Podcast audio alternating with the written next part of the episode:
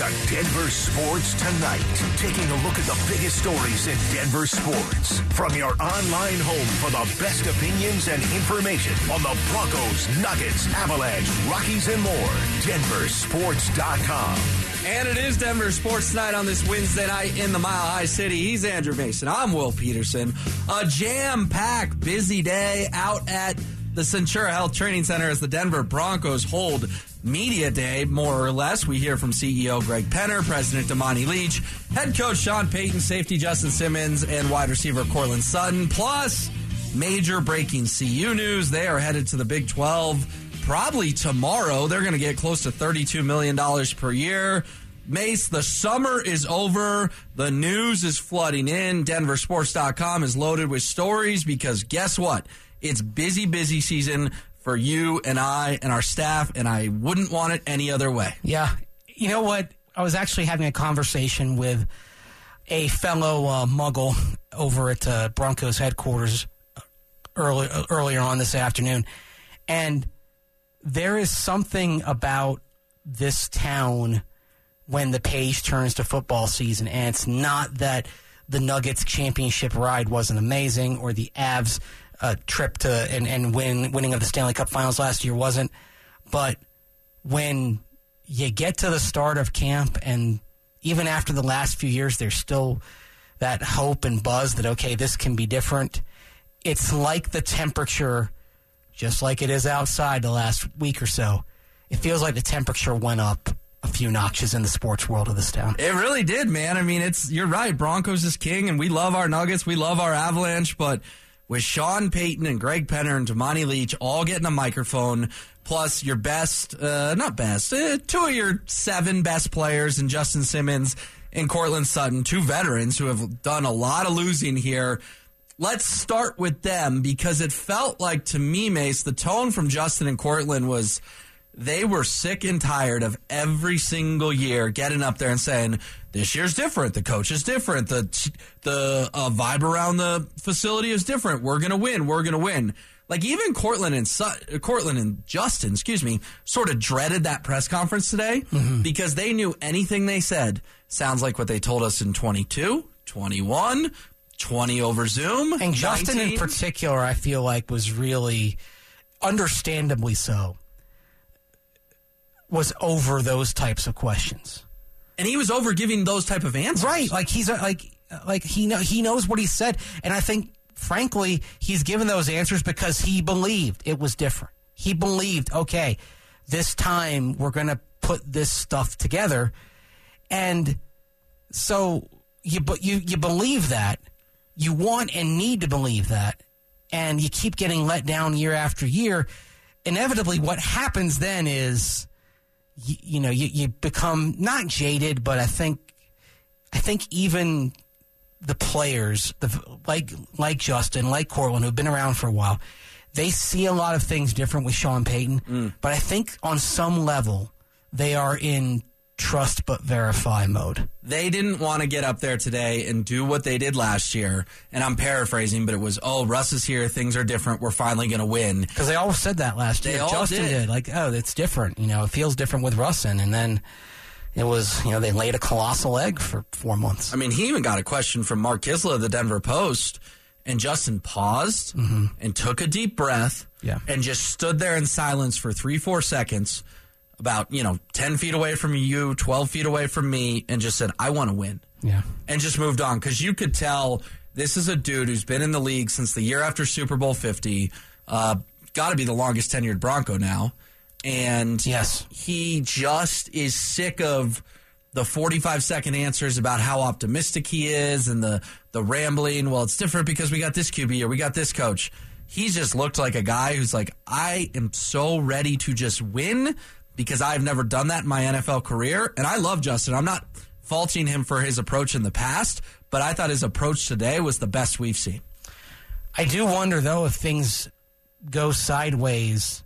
Not that I think they will, but let's say this team gets off to a tough start. What kind of toll that might take on Justin Simmons? Uh, yeah, I mean, he already he already looked like uh, not a defeated man today, but a man who who has to win because like right now, like this is it. Like yeah, th- like I, I could see him being in the mindset of, I mean, it's now or never, right? And the thing is with, with Justin, he has sat here and in the last five seasons, four of those years, he has seen linchpin players traded at the deadline because the season wasn't going well and they were trying to get some draft capital. The only year since 2018 the Broncos didn't trade a core player at the deadline was the COVID year of 2020 because remember how players had to kind of go through a few days of kind of quarantining, being away before they went somewhere else. So the trade deadline that year was muffled. So you're talking about Bradley last year, Von the year before. Emmanuel Sanders in 2019 and the late Demaryius Thomas in 2018. So it's just big, big trades every year. Every year. And but- you, you yeah. have to wonder if guys like Simmons, Simmons and Sutton are sitting there today going, could that be me this year? If things go poorly. Right. Yeah. And how would they feel about that? I mean, would you know? Would they be okay with that? I mean, I'll I'll say this now. So certainly, the contract situation uh, was in play for Bradley Chubb as well, but he seemed pretty happy in Miami. Well, he got a big, big deal. Right. I, would be He got- happy he to got live down in there and he got Miami for paid. that amount of money. Yeah. Yeah, yeah. But I, but I think with Simmons, it's he's a Bronco through and through. He bleeds orange and blue, and He wants to win here. He wants it to happen here desperately. like you said, he knows this is this is somewhat of a last chance for him because not that he's not a great player, but if it doesn't go well and Sean Payton really decides, okay, we are going to do somewhat of a rebuild, then I think the two guys we heard from today, Mace, along with obviously Russell Wilson, are the three most likely to not be on this team next year. Yeah. Simmons, Sutton, and Russell because guess what? They picked up Jerry Jeudy's fifth year option. He's coming back. Pat Surtain is a rising star, could be the next Champ Bailey in this town. He's coming back. But you look at some of the veterans, maybe uh, I know James Merilatt thinks that there's a chance Josey Jewell doesn't make this year's team. I think that's nuts.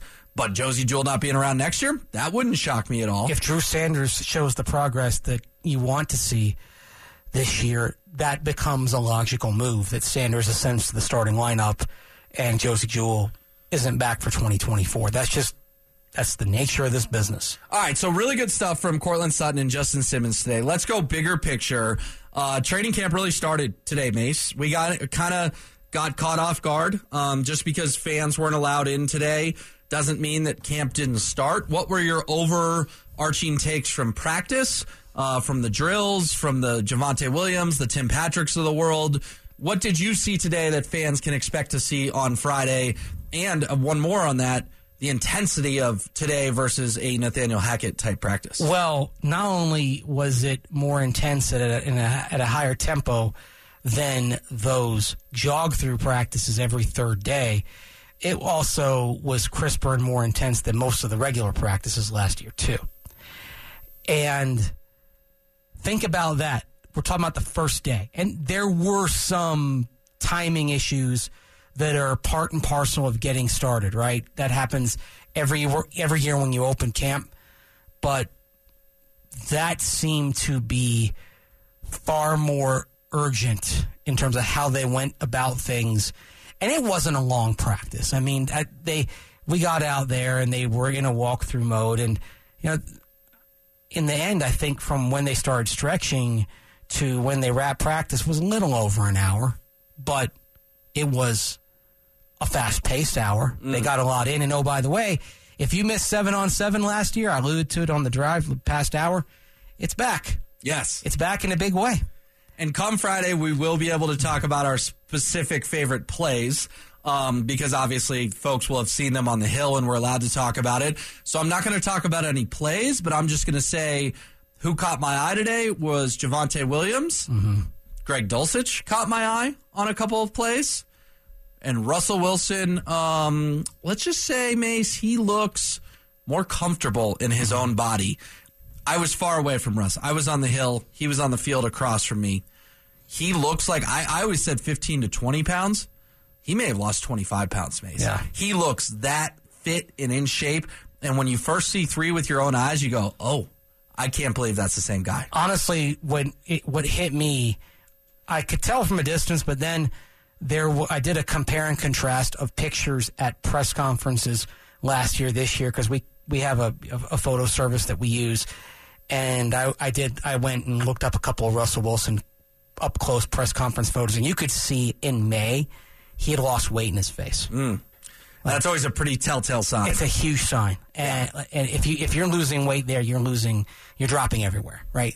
That's that that, that was to me that that was sort of the, the most visible indicator I saw that he that his recommitment has given him the results for which he was looking when he started the offseason. My list was Dulcich, Javonte, Russ, anyone else who, again, without talking specific plays, you thought today, hey, this person popped. I thought Brandon Johnson had a had a nice catch at one point. Um, I'm impressed with the wide receiver depth, which I think if we keep seeing plays from those receivers down the line, it will lead to some interesting conversations about the guys, that, or at least one player at the top of the depth chart there. Wait, uh, wait, wait, what do you mean by that? Elaborate. Okay. If Brandon Johnson flashes, and the and I can say this from watching OTAs and minicamp and even seeing him today, to me, he's playing at a level where he's saying, "Look, I dare you to cut me." Like he's built on last year. He was a camp star last year. I th- I think he's taken the next steps this offseason. Interesting. And Kendall Hinton, that he, could be bad. He's in bad. He's in a bad place right now, being on the pump. Yeah. And he runs the risk of being kind of yesterday's news at the wide receiver position. Not only because you have a Brandon Johnson, but they signed Marquez Callaway, and there was some intent to signing Marquez Callaway. He had an under the radar solid season in New Orleans in 2021 that Sean Payton saw firsthand. And I think anyone with Sean Payton connections is in a good spot. Like I think Manhertz, the tight end, is in a good spot. Yes. I think Brett Maher, the kicker, is in a good spot. Yeah. I think if Sean knew you from a stop in New Orleans, even if it was only a year of your career, you were in a good spot to make Denver's 53. Michael Burton, the fullback. I mean, you see him out there a lot, and he's and he played a year for the Saints. It's there that gives you an advantage now. Now there's plenty of time to come before you cut down to 53. And there are going to be plenty of opportunities for guys to impress, especially on special teams. We're talking about the mid to back end of the roster, that's what's going to separate some players. And so you you may be out there watching training camp and you may have a depth chart in your mind, but maybe that player that you had on the third team happens to be uh, a core four special teamer. It's obviously not often we get to hear from Damani Leech and Greg Penner. What were your biggest takeaways from the, the Broncos president, Broncos CEO slash owner taking the podium today? I'll tell you what. Um, in, listening to Greg Penner kind of talk about his relationship with Sean Payton and how he gives him some some a lot of freedom and trusts him, but you know sometimes he says hey you know it's not on everything like, but I like I like the way Greg Penner is going about his management because I believe and this is just from observing and, and, and getting and taking the temperature of things. This is somebody who got an education in in the vagaries of the sport. I mean, he, he kind of he talked last today about how you know you're learning that what works for being executive at Walmart doesn't necessarily work in pro football. He mentioned Walmart twice today. Yes. His experience in the, the corporate world uh-huh. versus now the football world. And the other response that he gave, I asked him specifically about respecting history but being kind of progressive and going forward. Framing it with the white helmets that we saw unveiled this week. Yep. It's the first time the Broncos ever won a white helmet. They've got the throwback logo on there. So it's it's an interesting needle that they're threading. And so that kind of led me to kind of ask that question. And well, can I play his answer real quick? Play the answer because if we've got it, play it. All right, and then we'll react to it. I can tell you, my view is uh, legacy and history is incredibly important, and we want to honor that. But at the same time, one of my pet peeves, I remember my first uh, meeting at Walmart when I took over as chairman, and, and I was explaining my, some of my pet peeves. And one was, please don't ever say the words, that's the way we've always done it, as rationale for something. So I think we want to honor history, honor our legacy here, but be willing to change when, it, when, when it's necessary. Wow. Okay. What did you take away from that? Well, first of all, I, I mean, I love hearing him have that borderline contempt for the words, that's the way we've always done it. Mm-hmm. Man, oh man, I have been in meetings and I, I hate hearing that sort of thing. It feels like folks that are stuck in the past. Right. There, what, one of the things that you should always do from time to time when you're asking what, what you're doing and why you're doing it is say, if we were starting this today, would we do this?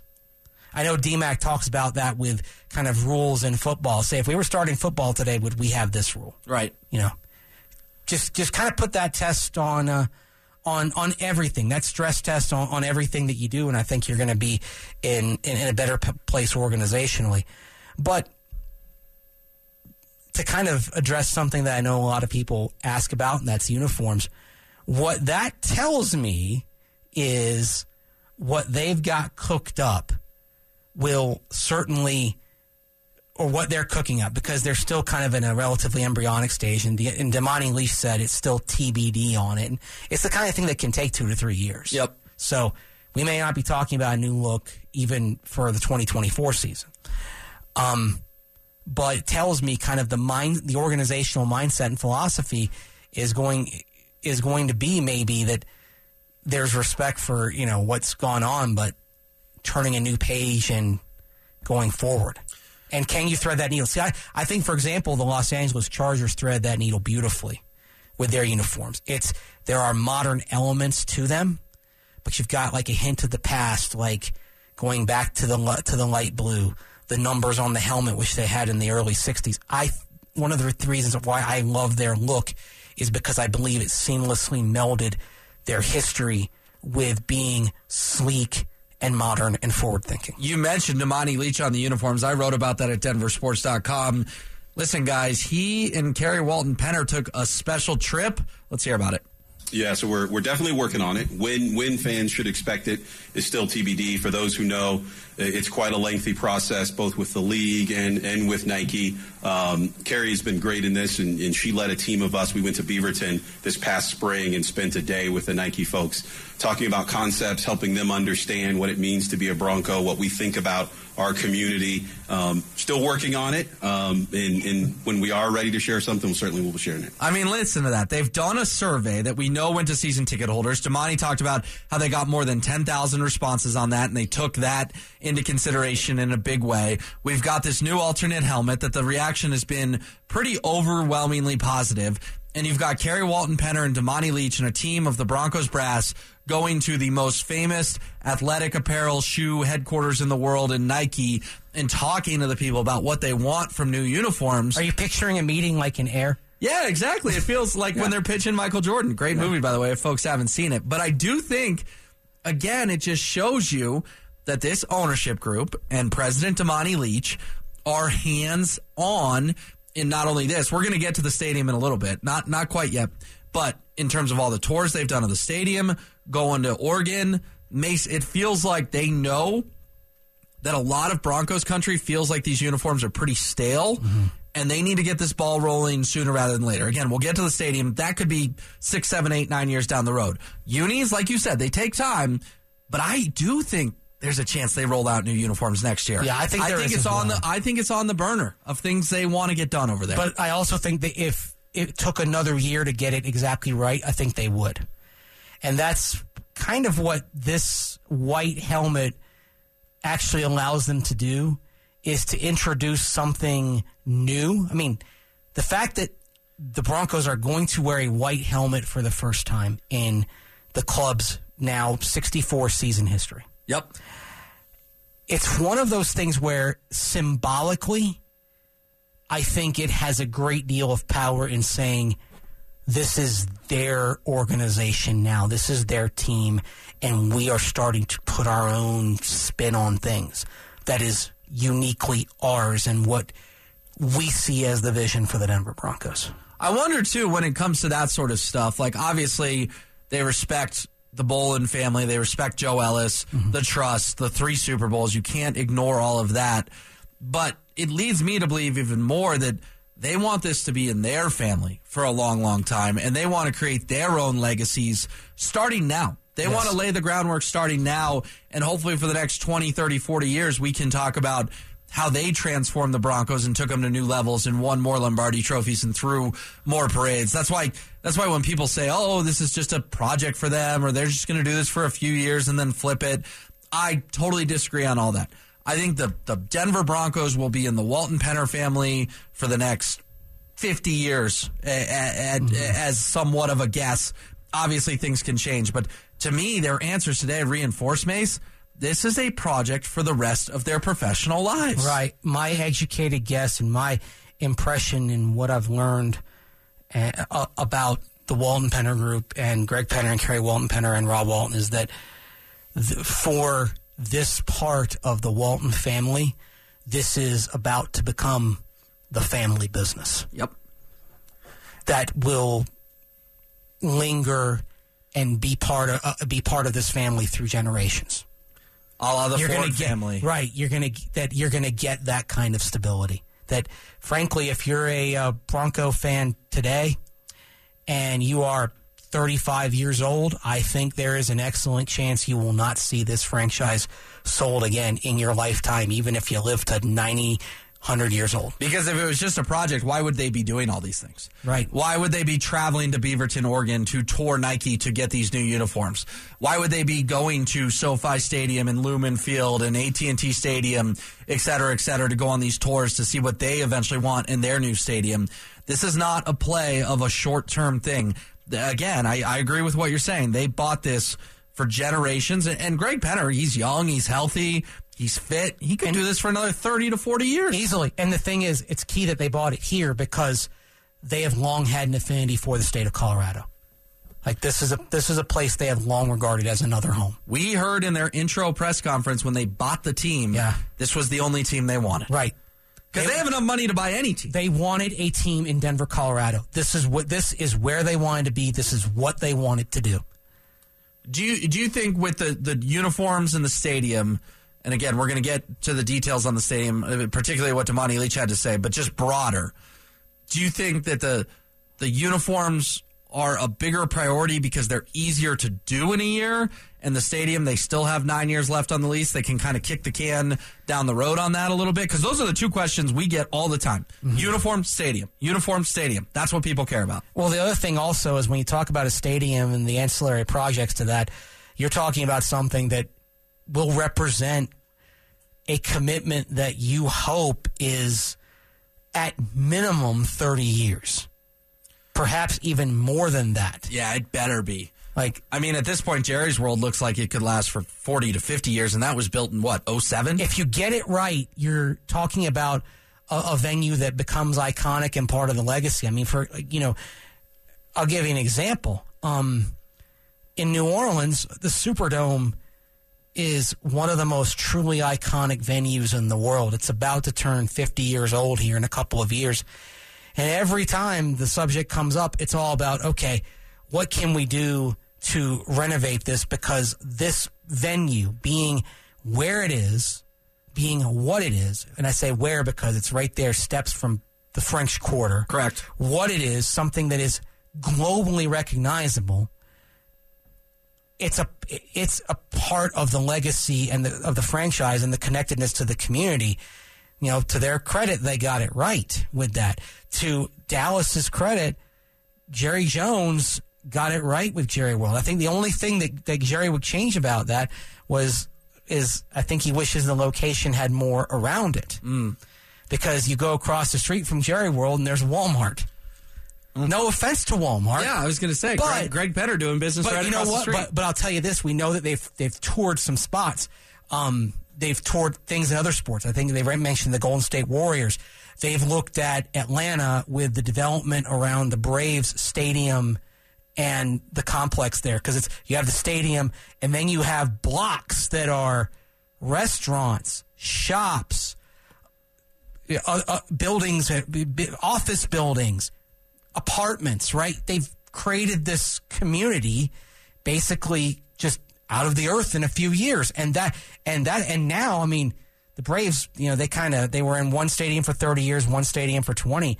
Every indication you get now is like, and I, I was telling some friend this, it's like they found their forever home. And if anything, Mm. And that's what the Broncos need because right, anything they do is going to be like, oh, we're going to build on that spot. You mentioned the Superdome of people like they have this affinity for it and they can't ever leave it.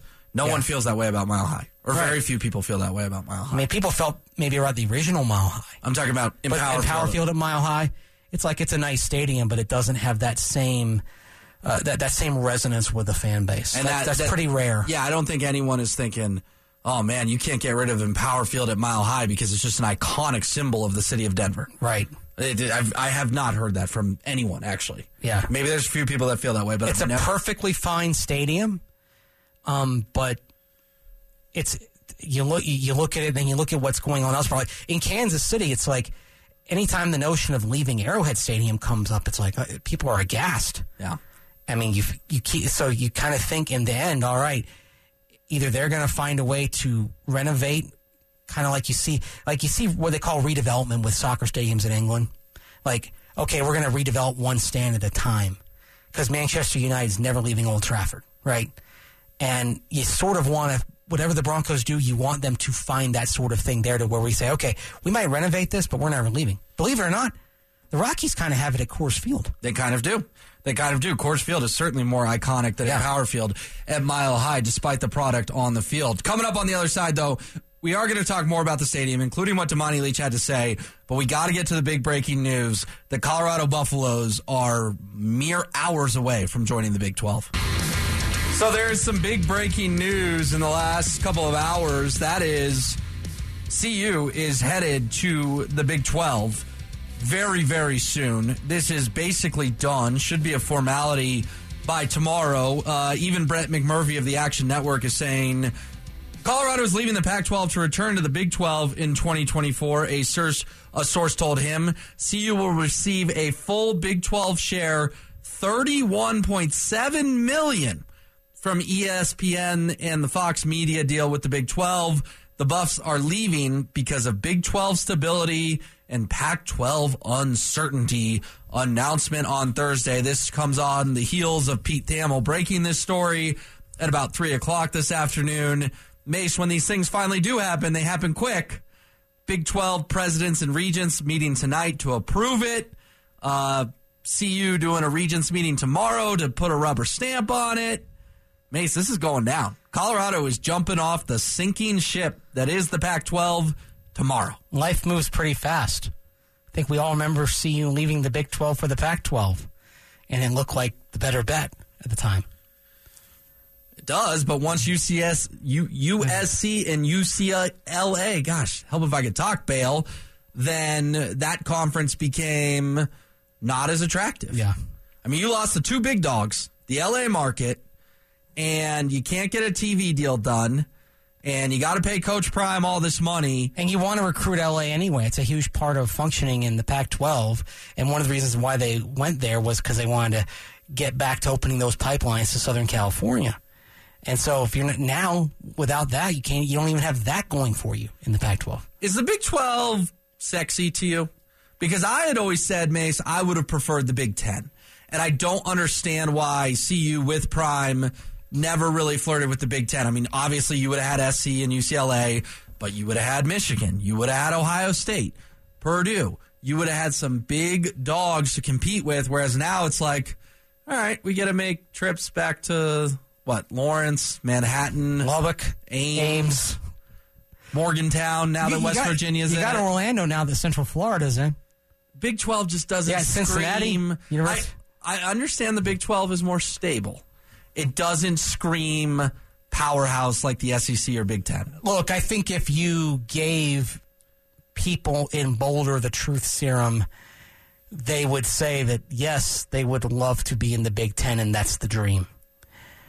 But it doesn't mesh with the reality of the situation, right? Um, and the, the Big Ten's already kind of already made its Western play. And look, I do think that CU would have been a very good fit for the Big Ten. They're a good fit institutionally, academically, um, market wise, because the Big Ten, with m- most of their moves, obviously Nebraska wasn't. Nebraska was brought in kind of okay because they they were a big football name, but Rutgers was a market driven move they're right there in the New York City metropolitan area. Yep. Maryland is you know just outside of the Beltway in the D.C. area. That was a market-driven move to get to the DMV, and you imagine the next steps for the Big Ten, probably looking east, are going to be about markets or big states like uh, you know University of North Carolina is one that you always seem to hear if there's the grant of rights in the ACC, but you always hear about North Carolina. You always hear about Miami uh, as being potential Big Ten schools, and CU being right there in the Denver Boulder market, which is a major market. Actually, they fit on multiple levels. It does feel a little bit like they're settling here, but it's like okay, we have to find a lifeboat, right? Right. The Pac-12 is sinking. Let's take the lifeboat on which on which we can find a spot right now. Well, we mentioned this at the end of the drive with Chad Brown and DMAC talking about this because, again, this news is just breaking this afternoon that CU is leaving for the Big 12. But we mentioned that there's no appeal left to the Pac 12. I mean, USC's gone, UCLA's gone, Coach Prime is gone. I will just ask you a bold, bold question. I heard you guys talking about this with Stanford and Cal. Will they continue to have football? Mace, are we looking at the beginning of the end of the Pac 12? Like this conference may just dissolve and you see the Oregon states of the world go to the Mountain West? It depends how much more they eventually lose to the Big 12. Like I think the Big 12's final number when all is said and done probably in 10 or fi- in 10 to 15 years, I think the Big 12's final number is going to be 24. Wait, 24 teams? Yes. Well, then the Pac 12 will not exist Yeah. because they'll take Arizona, they'll take Arizona State, they'll Well- probably take Utah. I would, um, yeah, I would say you're looking at Oregon and Washington eventually landing in the Big Ten. Okay, so then almost everyone has a home, and that's why I said Oregon State finds a home in the Washington West. State and Oregon State end up in the Mountain West. Yeah. I, I, you know what? I, I think 24 seems high. I'd have to put pen to paper, but I think you're onto something here, and I think I'm onto something. I think today is the day the Pac-12 goes away. Not, I, I phrased If that the wrong. beginning of the end, beginning of the end. If the beginning of the end wasn't when SC and UCLA left, the beginning of the end is is CU leaving because then I think the dominoes start to fall. Um, in 15, 20 years from now, we will tell up and coming fans, hey, back in the day, there was this league called the Pac 10, and then it became called the Pac 12, and then it was managed so poorly from a revenue and TV media deal standpoint that it fizzled out and dissolved, and all 12 teams found new homes. yeah, or basically the Pac-12 becomes the new Mountain West. And they, yeah, who gets to keep the name almost? Yeah, which name has more value at that point? Right. Um, I mean, you, what I think, and I, and I know it, it kind of sounds crazy, but the one thing that is keeping this whole house of cards from tumbling nationwide is the grant of rights in the ACC that has kept schools from leaving. But there was a group of seven schools in the ACC that reportedly met they were and, and jokingly referred to as the Magnificent Seven to see to try to start figuring out could we all leave? What happens if we all left at once? Off the top of my head, those schools were um, Miami, Florida State, Clemson, North Carolina, North Carolina State, Virginia Tech, and Virginia. Yeah, a pretty powerful group. And basically, I think what you would see is some of them going to the the Big Ten and some going to the SEC. I think Notre Dame, which is a non-football member of the ACC, I think they also go to the Big Ten. I think where we end up here, Will, is the Big Ten and the SEC both being at 24 schools apiece, and that being the top of the pyramid. And then the next level, you know, is major. Maybe like like there's some kind of Big 12 plus what's left of the ACC and maybe a couple of schools that you pluck, a couple more schools that you pluck out of the Mountain West and the American, and that's kind of like that second tier. So it's like a, there's a tier of 48 that's at the very top, and then another major tier that uh, is like a, a group of like 40 schools or Wait, so. so are you saying that this domino from CU today could create the super conference? That the super conference that we've heard about, I mean, when 24 teams, those are super conferences. Yes. That the super conference is kind of The true domino is going to be if those ACC schools try to get out of that grant of rights. and then the super conference will be the next thing. Yeah, and that, and you heard grant of rights thrown around for the Pac-12 a lot, like Yes. because that does confer a level of stability. But the thing you've got going on in the ACC is you have the rev- the high revenue schools that are saying we're we're producing this, and you know then some others aren't. I mean, it's it's really kind of a it, it's a weird spot. Even though you look competitively, like a school like Wake Forest isn't a high revenue school and doesn't have a huge fan base, but my goodness, they go toe to toe with everybody else. It's something's going to be lost in all this Yeah.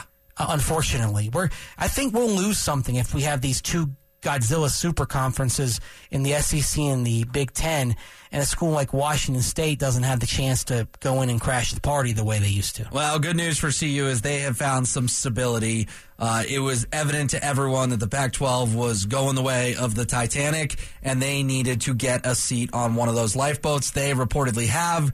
This should become official tomorrow. The CU Buffs back to their roots for the first time since 2010 in the Big 12. All right, we'll wrap up the show. I promise we'll get back to the stadium and what Damani Leech said. Plus, it's rare you get to hear from the owner of the Broncos. And Greg Penner, well, he's given Sean Payton a lot of power. Been a lot of fun on a Wednesday with Andrew Mason. I'm Will Petersen. We were both out at the Centura Health Training Center today with a lot of our crew uh, Mace, Cecil, Rachel, DMAC, and myself were some of the representatives from 1043 The Fan and Denver Sports out there today. We'll obviously have a ton of training camp coverage starting on Friday, including a lot of live shows over in the area. I do, though, Mace, want to talk about Damani Leech's comments about the stadium today, a new stadium. And the biggest one to me was this quote, I'd say broadly, we're still, to use a football metaphor, in the first quarter of that. Continuing to do research, visited a number of facilities last season, no current plans to visit anymore, but obviously as we travel to away games, certainly spend some time not just at those facilities, but also hockey and basketball arenas. We went to Golden State and saw that facility there. I think there's a lot to learn, so we'll just continue to research. Very curious that, you know, they're not committing to it, Mace. And they're also not saying, oh, we are deep in the process of this. President of the Broncos today says, guys, we're still in the first quarter of a new stadium.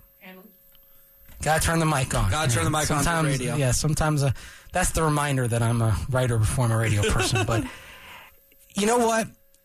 The lease the Broncos have basically gives them this luxury. And again, we were, we were talking about earlier in the show with Empower Field at Mile High. There's nothing really functionally wrong with it. No. You know, the the sight lines are good for the most part. Um, the location it has it's, it's accessible on two rail lines that you can you know walk up to the stadium.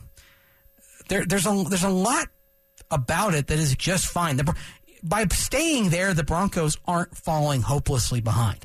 Are they in the category of teams like the Cowboys, like uh, the, the the Rams at uh, SoFi Stadium? Um, the Vikings in, in Minneapolis at US Bank Stadium. No, they're not in that category, but they're not going they're not the A's playing at Oakland Coliseum, okay? Correct. It's not an embarrassment by any stretch. It's fine. You can play it's Washington has a stadium they've got to get out of. It's falling apart. Hasn't been well maintained. Every year there's something there, there's some video that goes viral of a railing collapsing Yeah. or sewage being, you know, pouring into the stands. You don't have that, right? That's not going on at Empower Field at Mile High. So it gives them time to sit back, see as many venues as possible. And again, in multiple sports, I alluded to them checking out every checking out the Braves set up in Atlanta. They're checking out Golden State. They checked out the Seattle Kraken, by the way. Right, Climate Pledge. Climate Pledge Arena, Where the Avs play and I love and I and I love that that they are looking everywhere. I know they got a good look at Wembley Stadium when they were in London, right? That they are just trying to get as much information as possible. information will be a good thing for the Broncos still in the first quarter on their process to potentially, we'll use the word potentially, nothing's imminent, build a new stadium. I also mentioned rare we get to hear from an owner. We heard from Greg Penner today, took a lot of questions. And I think maybe one of his best sound bites was he's taken a lot from Sean Payton because Sean Payton's done this for a long time. Uh, we talk a lot. Uh, at the same time, I'm, I'm, a big believer in empowering people, and he's got years of experience in this league and uh, has run training camp uh, training camps many times. So uh, for a lot of decisions, you know, he he makes the call, and and. Um, uh, but there are other things that we'll we'll talk in more depth on, and, and that's part of building a relationship is understanding um, you know, where he knows he has free reign and, and other points that we'd, uh, we'd touch base and make a decision together. I like that very end. Mm-hmm. Hey, there's some things he's got free reign on. And then there's something, Sean, that, hey, guess what? I'm still the owner. I'm still the CEO. You got to come to me and we'll make a joint decision. Do you think maybe Greg Penner had a conversation with Sean Payton about the stuff that he said earlier this week? Going off to the USA Today, blasting the NFL's gambling yeah. policy. Yeah, that might have been one rain. And maybe the, that's the fish back. You know, in. and maybe that's part of why Sean Payton was kind of reticent today when it came up, and he didn't say very much. Might have gotten a call to the boss's office. Yeah, there there might there there might have been a little you know you know correction with kindness. But do you like Greg Penner?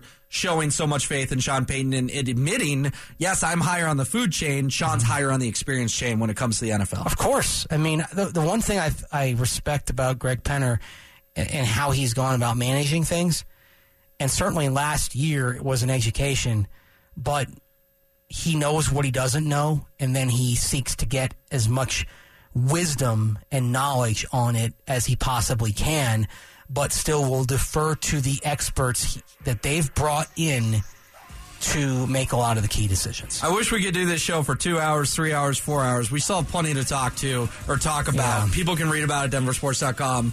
I want to get out of here on this, though. D-Mac mentioned it today on the drive. It's kind of interesting. We heard from Greg Penner. We heard from Damani Leech. We heard from Sean Payton. We heard from Justin Simmons. We heard from Courtland Sutton. We didn't hear from the GM of the Denver Broncos today, George Paton. And we heard from him last year at this time, and we heard from him at this time the year before as well. I mean, how many of the 32 NFL GMs didn't talk this week? Two? Wow. Three? Yeah. That's something. If you're a GM at an NFL team and camp opens, you generally find a microphone. I don't want to read too much into it, but it's curious. I'll put it that way. Well, it's what happened when Mike Shanahan was here. We usually didn't hear from the GM at the start of camp either. Like, there's a new sheriff in town. Yeah. There, there's a new boss of football operations. All right. Well, George Paton, he's still here for now. We wish him the best. We certainly wish the Broncos best. A fun way to kick off training camp. For KJ, for Mace, I'm Will. It's DST on the fan. Just get out.